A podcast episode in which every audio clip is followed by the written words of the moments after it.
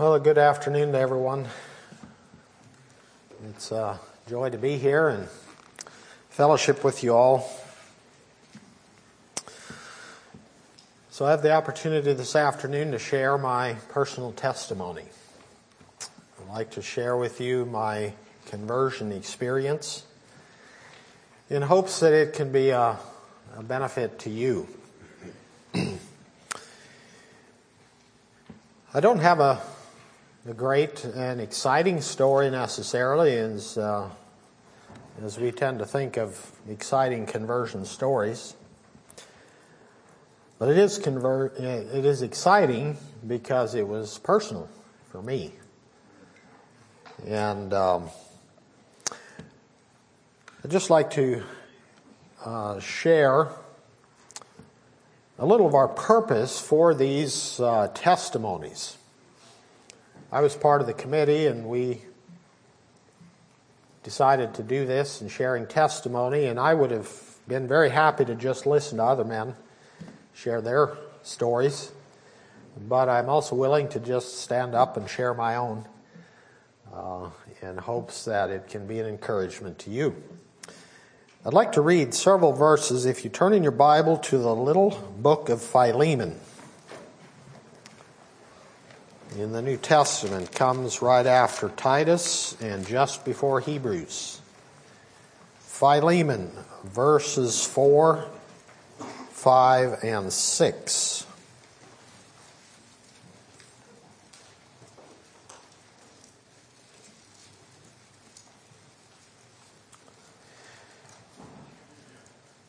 I thank my God, making mention of thee always in my prayers, hearing of thy love and faith which thou hast toward the Lord Jesus and toward all saints, that the communication of thy faith may become effectual by the acknowledging of every good thing which is in you in Christ Jesus. And I especially want that last verse there and the thought that the communication of thy faith, and that word communication has several different aspects. It could, it uh, perhaps means a uh, fellowship, a, um, a living out. But it may become effectual by the acknowledging of every good thing which is in you in Christ Jesus. And what I share to you today and all that uh, God has done in my life is because of Jesus Christ. It's not of myself, but of Christ. And so I want to share the good things that Christ did for me. And I encourage you to do likewise. It is an effective way to communicate and share about the faith and the gospel is to share the good things that God has done in your life. So just an encouragement uh, to testify for the Lord and to open your mouth and share what good things God has done for you, and others may be encouraged. Well, I could make my story fairly short because it's fairly simple. But I will expand it a bit to just explain some of the background and some of my thoughts and struggles when I came to the point of salvation and a, in a new birth experience. I was 15 years old when I was born again, and I had come under conviction, and I took the initiative to talk to my pastor and he said, Well, we can we can take care of the matter here. If you feel like you're ready to be born again, we can pray. And so he opened the scriptures to me and read a few passages and and then we knelt down and he let me pray and I just prayed. It wasn't a long prayer, but just a prayer of contrition and repentance before God and and after I had prayed and asked God to save me, then he prayed. And then we got up and I went home. And I wondered,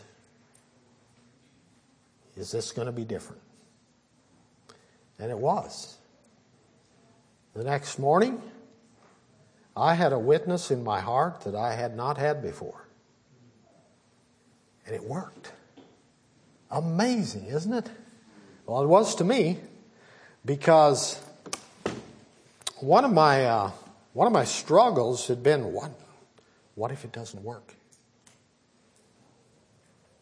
What what makes this real? How do I know? And perhaps you've struggled with some of those thoughts.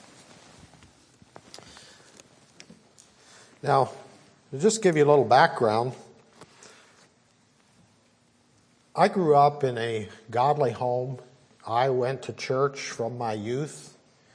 Uh, when it says there in uh, the book of Timothy that from a child thou hast known the Holy Scriptures, well, that was me. I went to church from my earliest memories. We read the Bible at home. My parents were godly and they taught me in the right ways. And, and further, the church where I grew up, a conservative Mennonite church, they taught the new birth.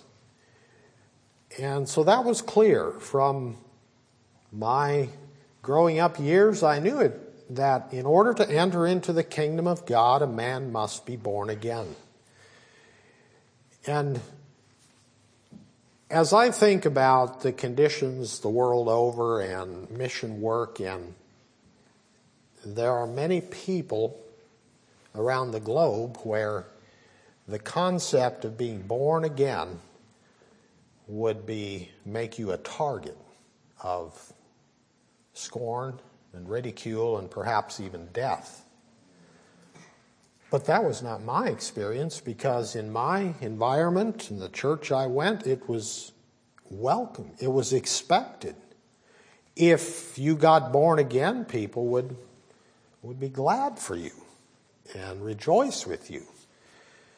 And I just think of what a tremendous privilege that was. I didn't really, you know, think through all that back then. And and it's been enough years in the past that I've had much opportunity to think back and reflect and and to recognize even privileges that I had that I, I didn't really think about at the time.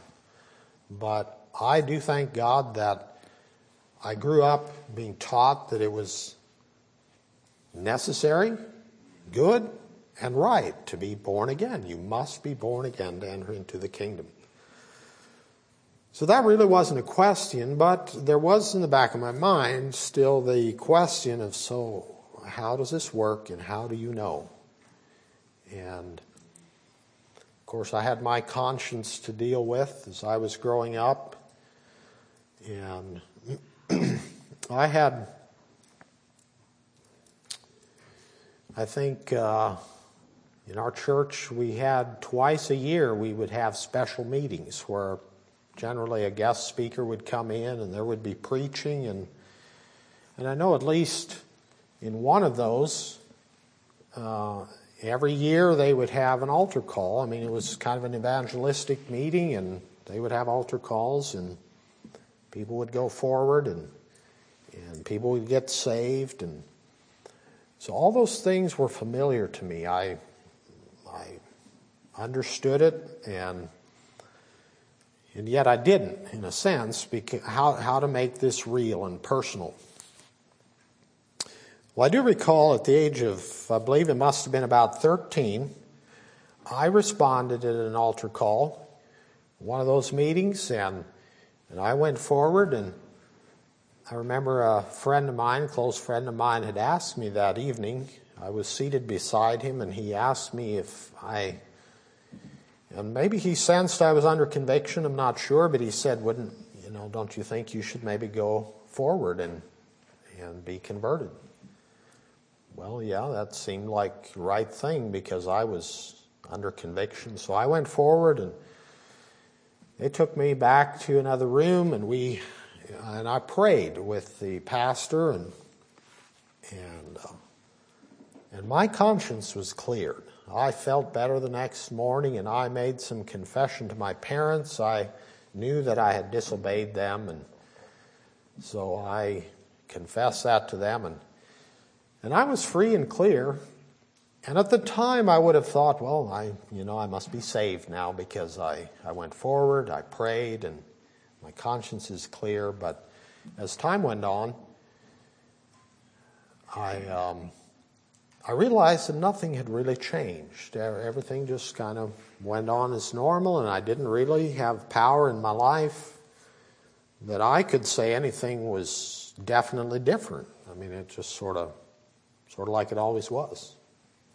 But I didn't want to think too deeply about those things because, you know, that conscience can always be a troubling thing when, when things aren't right. Well, and now I'm getting to the point that led up to my conversion. There was an announcement made in our church that there will be a baptismal class, and it was typically uh, a preparatory time of instruction before they would baptize. So they announced that all those who want to be baptized should uh, come for this instruction class. And it's interesting as I reflect back on how the Lord used that to bring me to a point of decision.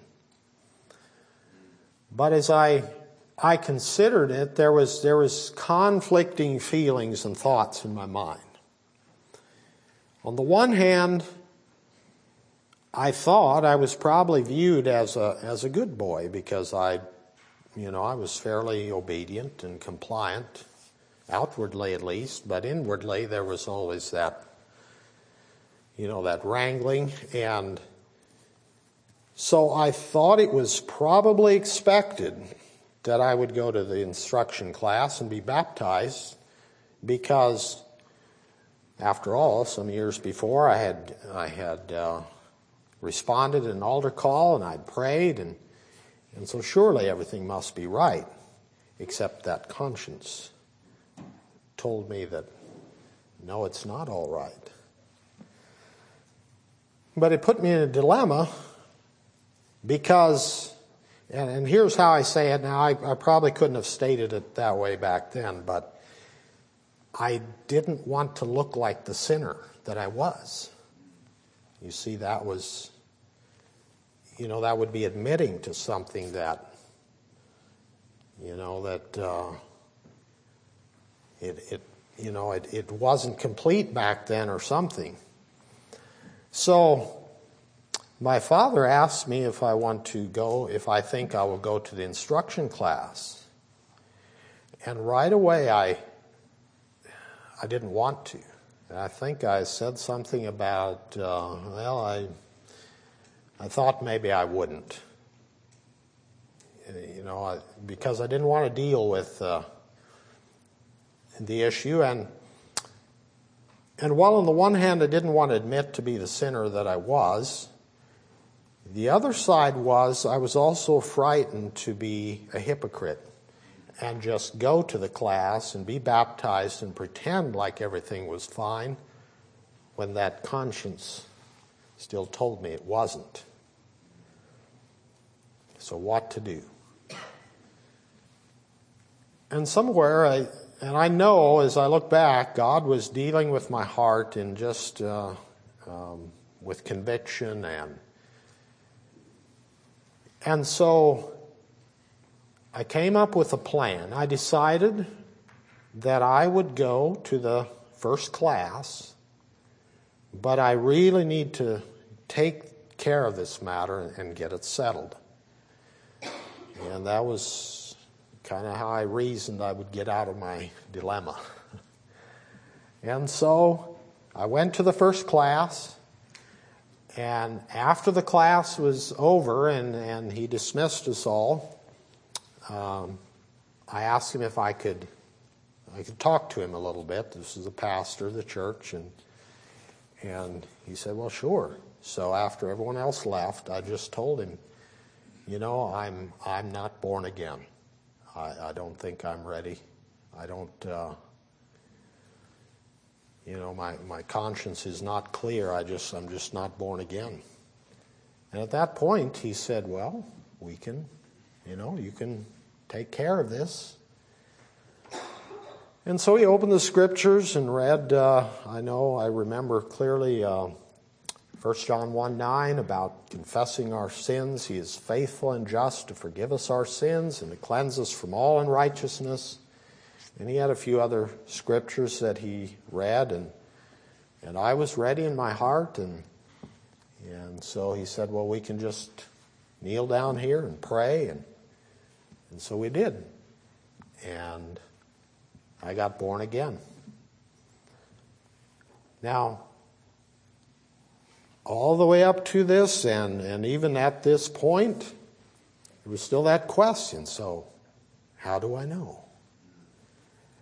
And what if it's just like it was two years ago? That nothing really changed after that. So, how will I know? It, it just seemed too simple almost, like well, just praying again is going to, you know, is really going to change things. And, and yet I knew that's, that's what it's supposed to be. And, and I remember the next morning, just having that sense of a clear conscience, and God did something. Put that witness in my heart that things are different. And I think back and know without a doubt in my mind that was when God performed the operation in my heart to allow me to enter into the kingdom. Now, I have counseled many, many people in the years since then, led a number through to salvation and prayer. And it seems like every story is a little different. You know, every not every person's experience is just the same. But I do know that there are some common things that we tend to, to struggle with in our mind. And I can remember back in my own experience the questions and the struggles, some of them at least, that I had, and, the, and just the, the question of how, how can this work? And, and you know, what if I go forward and pray and then nothing happens?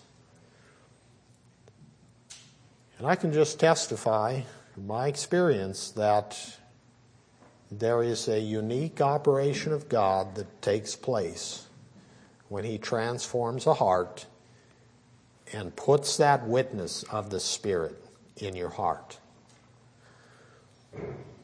Now, it doesn't mean that everything was just fine from that day forward. I had many struggles.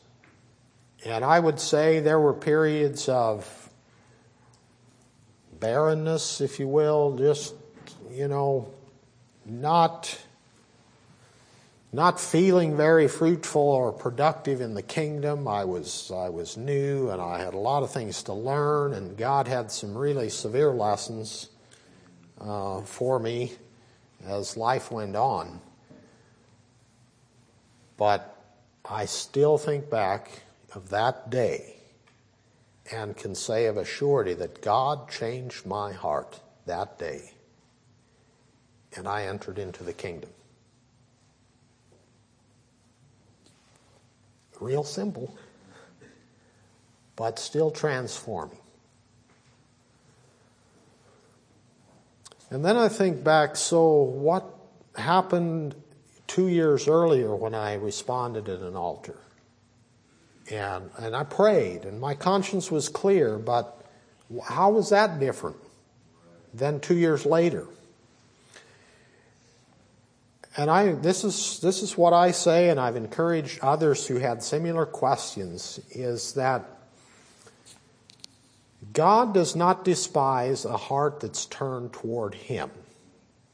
And even though, in, in my experience, I look back and say, well, it was not my conversion experience, that at age 13, but it was a heart wanting to go after God. I and in sincerity, I went forward, and I do believe that God met the need at that hour, and my conscience was cleared. But it was not the final or the more thorough work. What, um, what I think of is in Colossians chapter 2, where he uses the phrase the operation of God. Now, in that context, he's speaking about the resurrected life.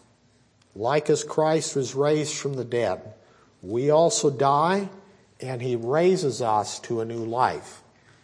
It's that transforming work that he calls the operation of God. And I think of that as so central to a salvation experience. It's not just that we make a decision. It's not just that our feelings change. All those are part of it, but the true change comes by the operation of God, where our sins are taken care of and we he, he puts a new heart in us and gives us a changed life. And so, if you struggle with questions in your mind, have, am I saved? Am I not saved? What happened back then? Why is my conscience not clear? Here's my advice take where you are today, and if your conscience is not clear, then today is the day to make it clear. Just take a step of faith and say, God, I need a transforming work. Can you save me? and God will take you where you are. What happened in the past is not wasted.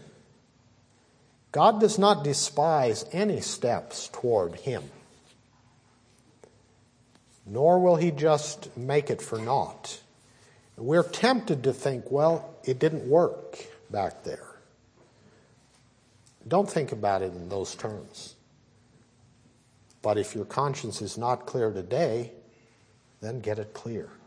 Today is the day of salvation. Today is the day we can make a make a choice. We can, as it were, some have called it driving in a stake. You know that that from this day forward things are different. But don't despise what went before. God uses those things as stepping stones to bring us to the place where He wants us to be. And He can take you from where you are to where He wants you to be. So that's my story. And if it can be an encouragement to you, may the Lord use it for that purpose. God bless you.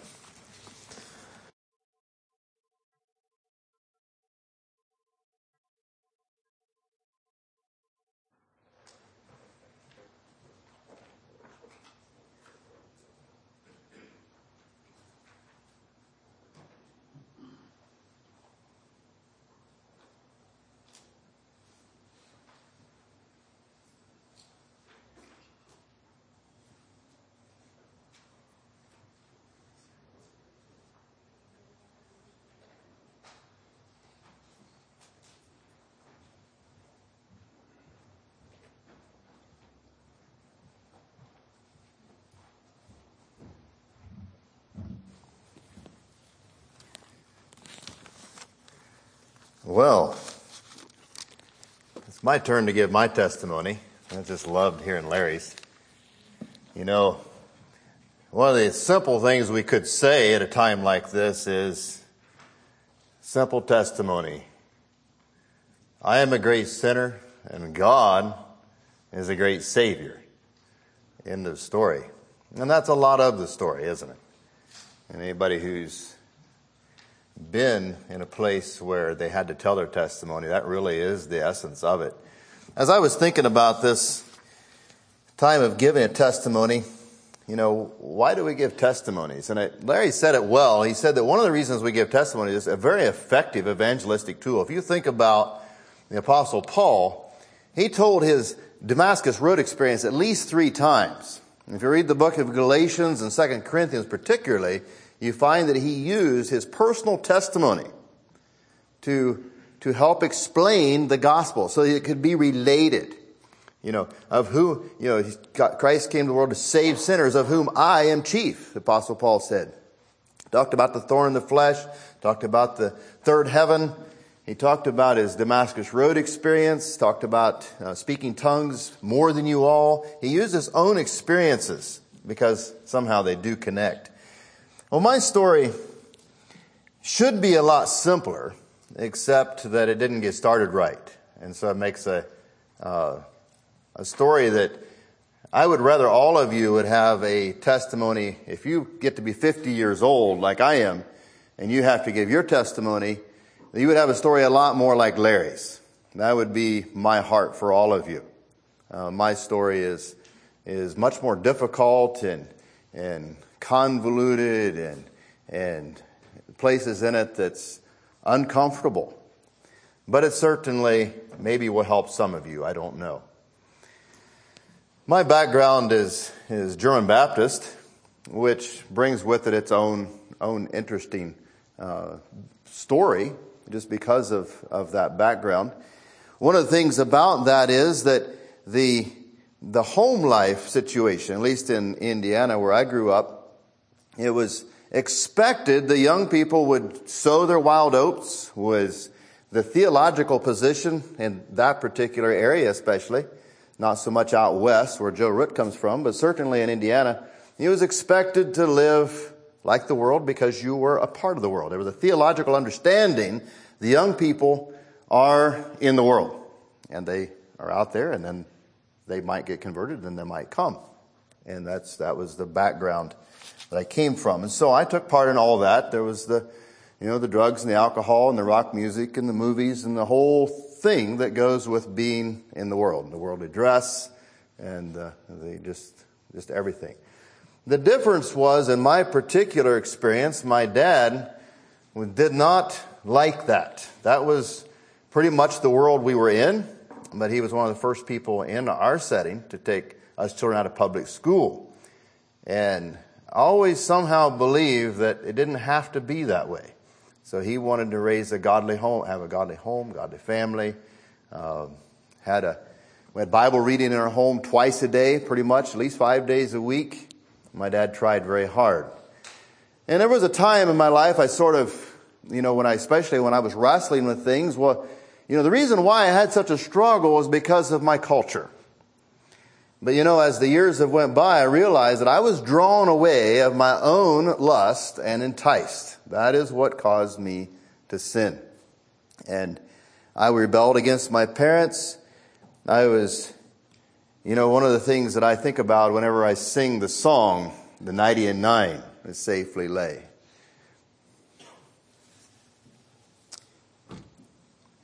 You know, there's sheep out there. I think are good sheep in many ways. They grow up in a Christian home. Their hearts are towards their parents. Their hearts are towards good and right. No, they haven't been born again. No, they don't know Jesus Christ. The Spirit hasn't come into them, but their hearts are turned to goodness and truth and rightness. They don't really want to be a rebel. God hasn't come in and changed what's inside of them, but there's something in them that's good.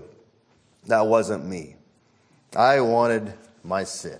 I wanted to live like the world. And I, I remember quite distinctly, and I was, you know, I had driver's license and, and, uh, I remember the, the first time I began to wear a seatbelt because I was afraid to die. And I hated that. I did not, I didn't want those thoughts. I wanted nothing to do with it. I wanted to live in the world. I wanted to be a sinner. I I had no interest in being a Christian.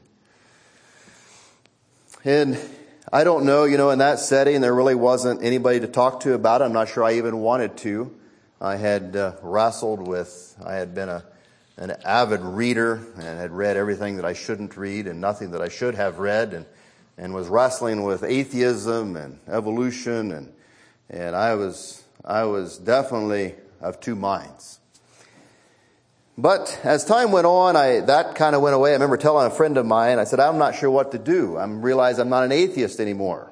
I'm not sure what that means. I now believe there's a God, but I, I'm not sure I want to serve him.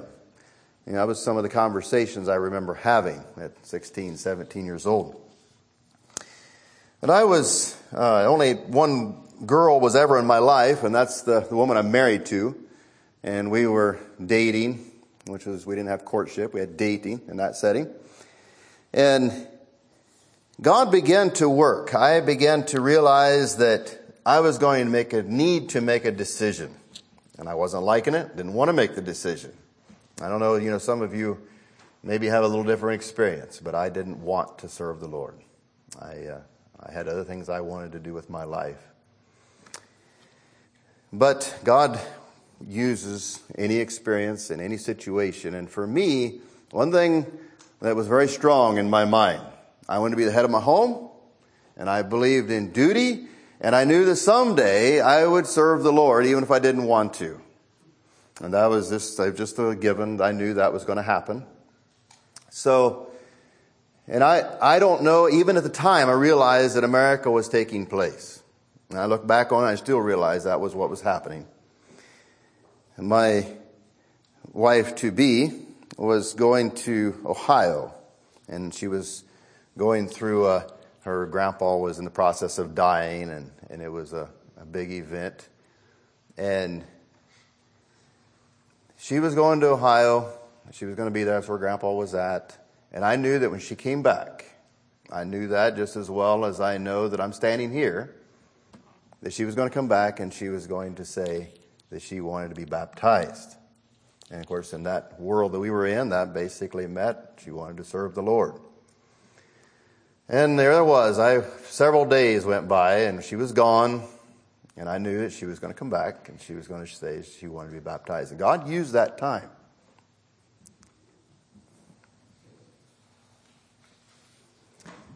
To work on a really hard heart.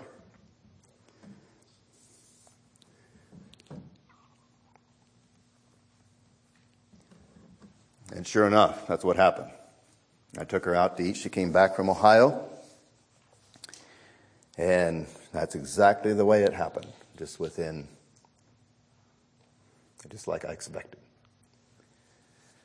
Well, you know, that was confirmation that God was calling. So we were both baptized the same in the same time frame there, one day apart. We was in two different church districts. And you know, I can I'm not very proud of any of that. It was a very you know, it was very dutiful in many ways. I was doing the right thing because I knew it was the right thing. I knew it needed to be done. I knew that if I died, I was going to go to hell, and I knew that I needed to make this step. And I don't know. You know, I've often wondered what happened there.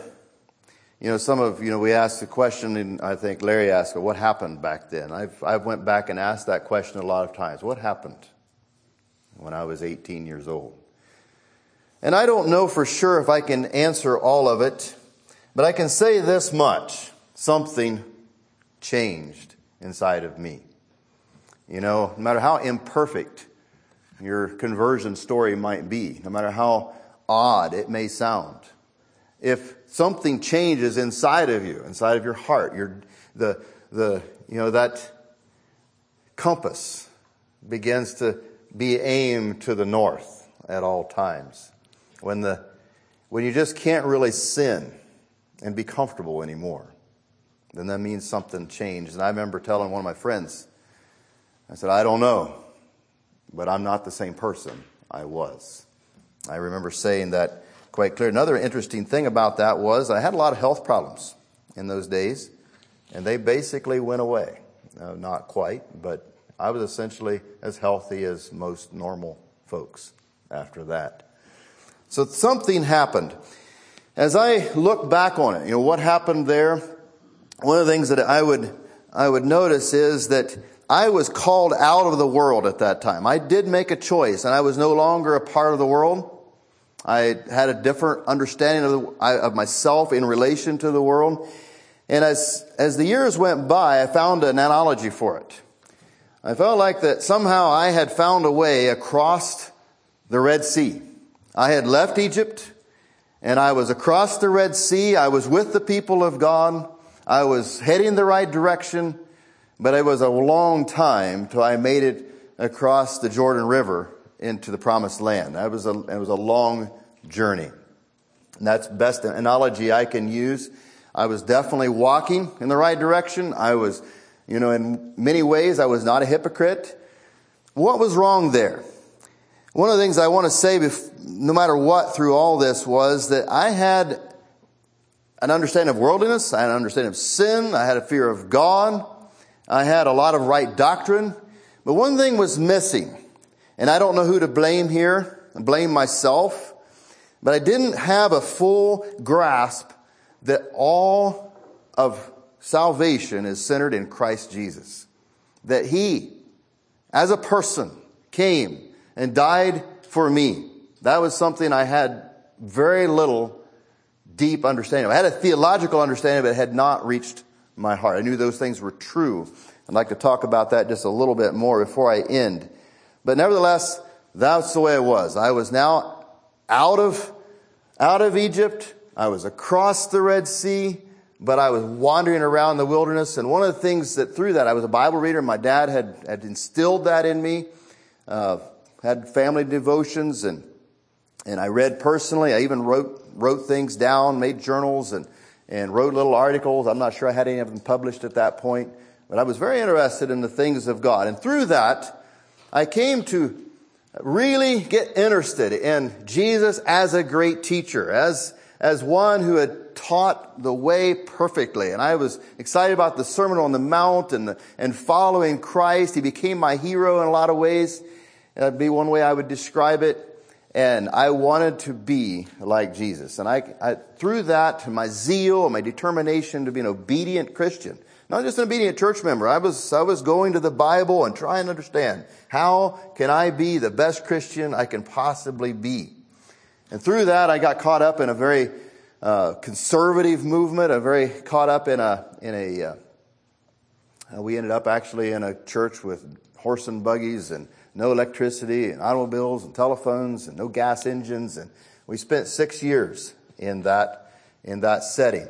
I will say I learned a lot there. We had uh, surprisingly uh, just basic concepts of Jesus Christ, salvation, the new birth. Some of those things were actually taught more clearly there than I had, had been taught where I'd come from. Just a, a clear understanding of who Jesus was. There was just, it was off focus one of the things I've said, you know, as I try to understand what happened during that time, a lot of it was just a little off focus. There was a lot of uh, what I would now call social engineering. We were trying to engineer the kingdom of God. The best thing that ever happened to me really was that whole thing collapsed. It was, it just came unglued and suddenly everything was that I had put a lot of my faith and trust in. I was, I was a good Christian. I was doing the right thing. I was following the Lord. I was, I was in the kingdom and I was used by my church. The church was, I was very plugged in, very involved. And I, there was a lot of assurances that I'm heading the right way. And it all came unglued. And there had been a, a lot of, of teaching there that, that if we just live like God wants us to live, His blessing will come upon our lives all we do is we are obedient to God. We are obedient to His Word. God pours out His blessing. The church grows and prospers. Our children all come up in the Lord. And we are more and more holy. And I guess we all get to heaven someday. That seemed to be what we were, we were kind of believed. When that all came undone, I had to go back through and ask lots of questions. And one of the things was I had to come finally all the way back to the question of what does the Bible teach? What is truth? And a couple of things. One of the things that I really wrestled with in those days was, and this may surprise you, and maybe you don't even relate to it, but you know, Colossians 2 Colossians 2, basically, if you follow them last five verses there in Colossians 2, it essentially sums up in one basic principle. What you do outwardly is not going to change what's in your heart. The thing, all the things you try to do, do, do will not change what's inside. And I had to come to grips with that, and I, for a while, I wrestled with whether Apostle Paul knew what he was talking about. But I finally, as I examined that fully and completely, I realized that in all the efforts, and this is several years have went by, so in all my efforts to serve God, there were still things in my heart that had never been changed. There was just a basic blackness inside of my heart that was still there. So no matter what I had done, it hadn't changed. So Colossians 2 is something I wrestled with a lot. Church, I ended up leaving there. The whole thing collapsed. Everybody left. We all left. And I spent the next several years just wallowing. What's truth? What is true? What's, what's reality? What does the Bible teach? What is, you know, I, I ended up questioning everything. All the way back to the existence of God. All the way back to is the Bible true? Well, that didn't last too long, and I finally I realized if I can figure out who Jesus is, then I will know what truth is. And I got an audio Bible, and I ended up going through the Gospels over and over again. I had 35 minutes to work, and over and over again I would go through the Bible, and particularly the Gospels. If I can figure out who Jesus is, then I will know what truth is. It took a little time, and there was several things happened. One man came in a conversation. He said, Clint, your faith needs to be completely broken all the way down, completely destroyed so that real faith can come forth. And that's, that was true. That was very true. That's exactly, as I look back on it, that's exactly what happened. The whole foundation of faith had to be destroyed so that I could find out who Jesus is.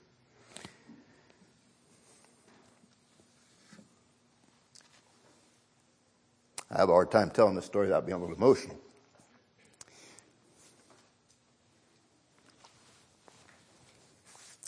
Sorry about that.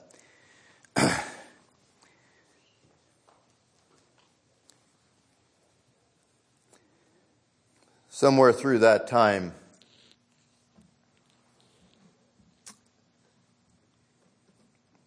for me, it was a Gethsemane. You see, with Jesus was a doctrine. Jesus was a truth. Jesus was the plan of salvation. And somehow, one day, I realized that he was a person. He was a man. At some point, he decided to come here to rescue you and me. But then in Gethsemane, there in that garden before the cross, he had a cross before him, but he also had legions of angels he could have called. And he begged that that cross would be taken from him, that, that Father, take this cup away from me. And somehow I saw a man there, tempted in all points, like as we are, yet without sin, making a choice to go, to get up off of his knees, not walk away from Gethsemane, not walk away from the cross, but walk to the cross. And I don't know what you see there, but for me, and it's still true, I see faith. I see him having to exercise the exact same faith that I have to exercise that truly God has his hand in it all, even when we can't see the end, even when it looks painful, even when it don't look right. All we have to do is obey. So that was before that, what had led up to that was as I was wrestling with faith, and I realized that if I died, I wasn't sure what my state was. I knew what had happened when I was 18, but I wasn't sure where I was at. Because I'll tell you why. You know, this whole question of Calvinism, can you be saved? Or can you once saved, always saved? For me, I realize what the answer to that is. If you can lose your faith, you can lose your salvation. And I wrestled with faith itself. Am I going to hang on to real faith? And there I was, I realized my faith was weak, if existent at all.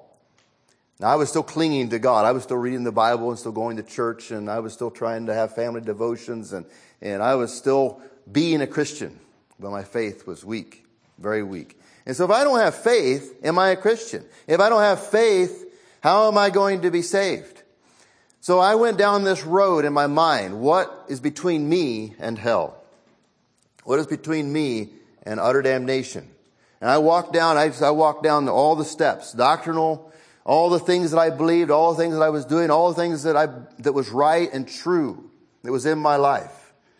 And I came all the way to realize none of that was going to stand between me and damnation except Jesus Christ. Now that maybe seems simple. Everybody knows that, right? But I, that was all had been doctrine, but suddenly it reached my heart.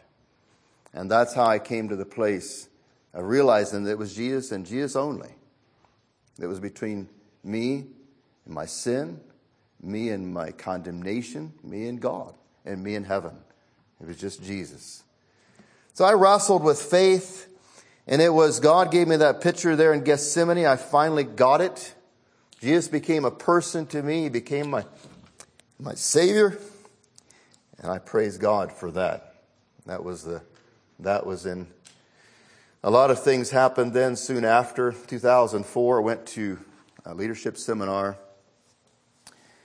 And one of the things that hadn't happened in my life, where there had never been a time of just burying my heart and confessing my sin. And I was there at leadership seminar, and there was actually some other German Baptists there. And I decided, you know, I could take somebody aside that I don't know. Never met him. I'll never meet him again. I don't know him. I take him aside and we could pray. I could confess my sins. And I said, you know, the best thing I could do is take somebody I do know. And there was actually a German Baptist minister there that day. I took him aside and I went through all the sins I could think of and confessed my sins, prayed to God. He prayed with me. And that was a, a beautiful experience. I was glad I did it. And I've, I hold that man in, in high esteem ever since. It was a, it was a good thing. So yeah, I, I don't know.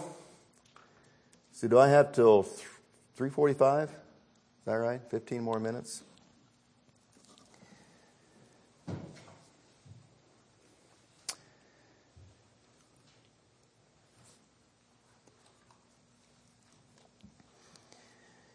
Yes.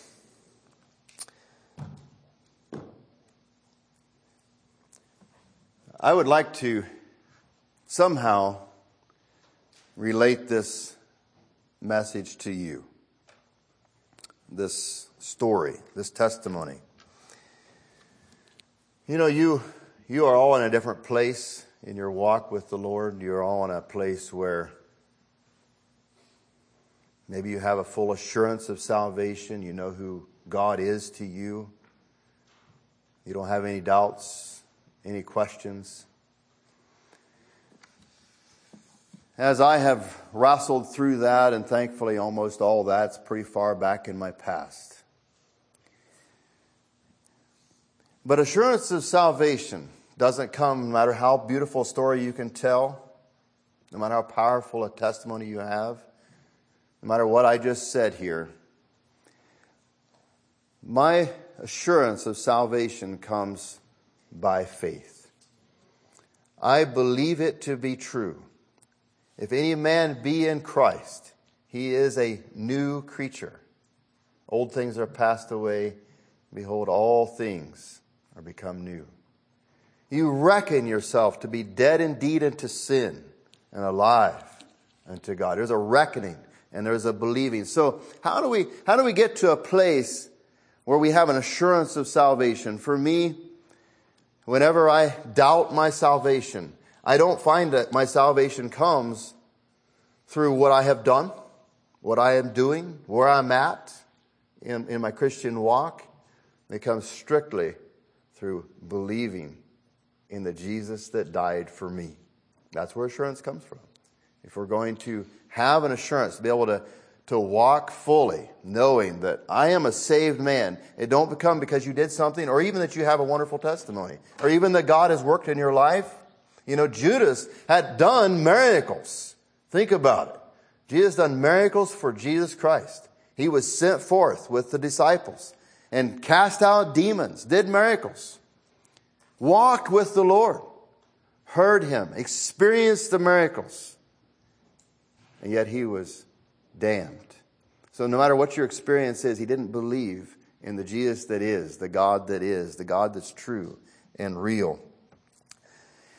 Some other, another lesson I might uh, throw out there here is that at the time when I came to full saving knowledge of Jesus Christ, it became so real and so powerful that I found myself, and like a lot of people do who are in a conservative setting, they wonder, well, all right, what's all, what was all that about? All this obedience and all these, these disciplines that, that we plain people are involved in. We, we don't have you know, television and we try to stay away from worldly entertainments and we dress in a certain way and we, we believe in church discipline. We're under authority and all this stuff. And I've got Jesus.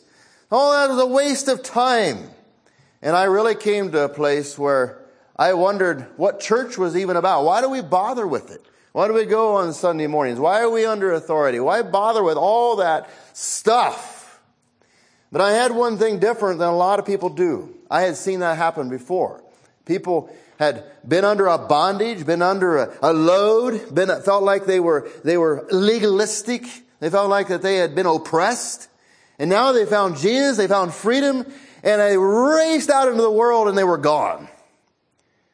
And I had seen that happen over and over again. I said, I'm not going there. And I just stuck tight. And I haven't regretted that sticking tight. I realize that God has a kingdom, and He has a visible kingdom. He has a people of God, and He has authority in that people of God. And there's pastors and, and elders and, and deacons, and the, and the body speaks, and we, we are a part of that. That's very biblical and very right. And I am very glad that I decided to stay put until I settled down because I'd seen a lot of people that had just raced out there and now they're gone. That was a, a horrible, I've seen that too many times. And I'm sure some of you can testify you've seen the same thing. Very, very regrettable. Another thing, I didn't know if I would make this a part of my testimony or not.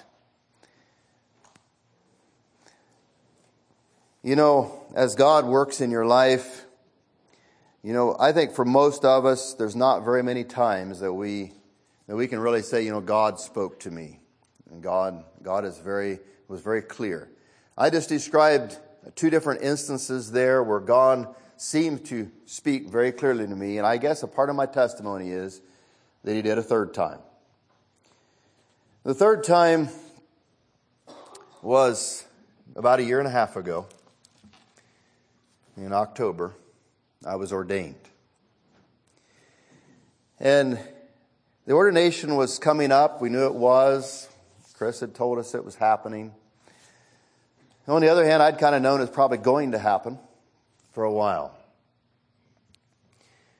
And I'm not sure what I thought when he announced it that we needed to have an ordination.